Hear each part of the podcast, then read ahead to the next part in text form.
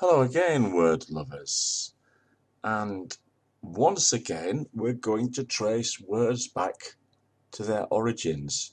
But whereas normally we're going to go from English logically through Germanic or Latin to Greek and then back to Persian, possibly some languages that don't exist now, and finally arriving at Sanskrit possibly, or a language which is a, a nebulous thing known as Proto-Indo-European, from where all our words come. But not all.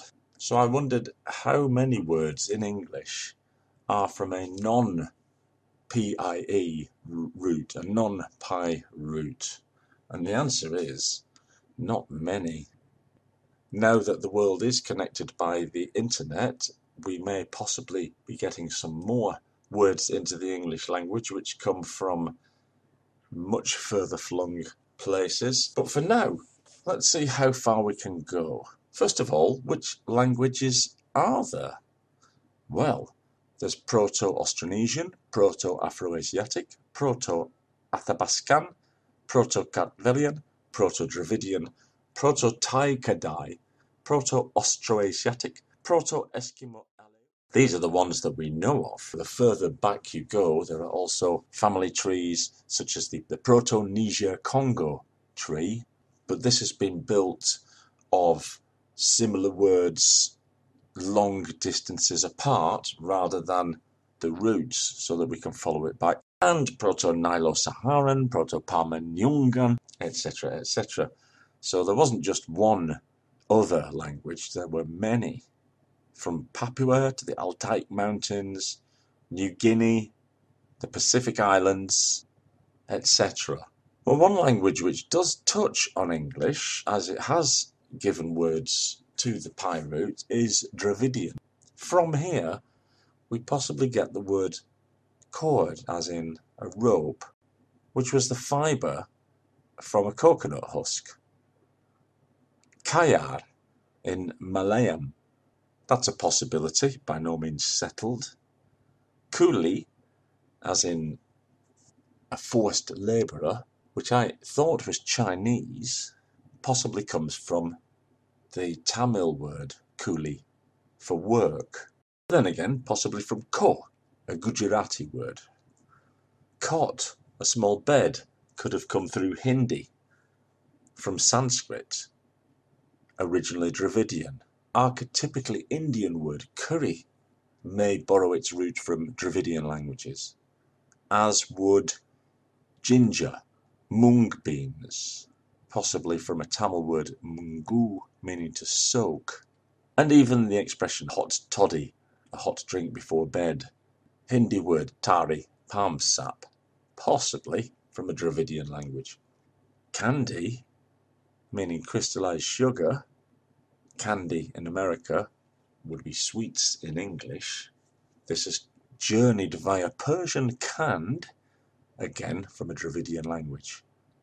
Mongoose is from the same root.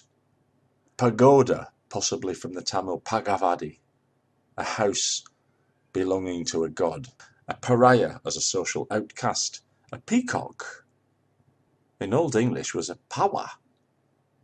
But there was a possible addition of tokay, the Tamil word for peacock feather, through Latin or Greek, and teak, the tropical hardwood, teku in Tamil, teka in Malayalam.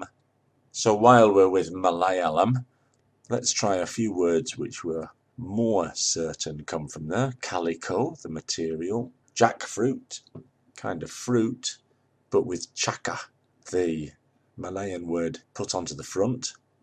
From there to Tamil, we've seen a lot from Tamil, it's even been estimated there are over a hundred words from Tamil in English.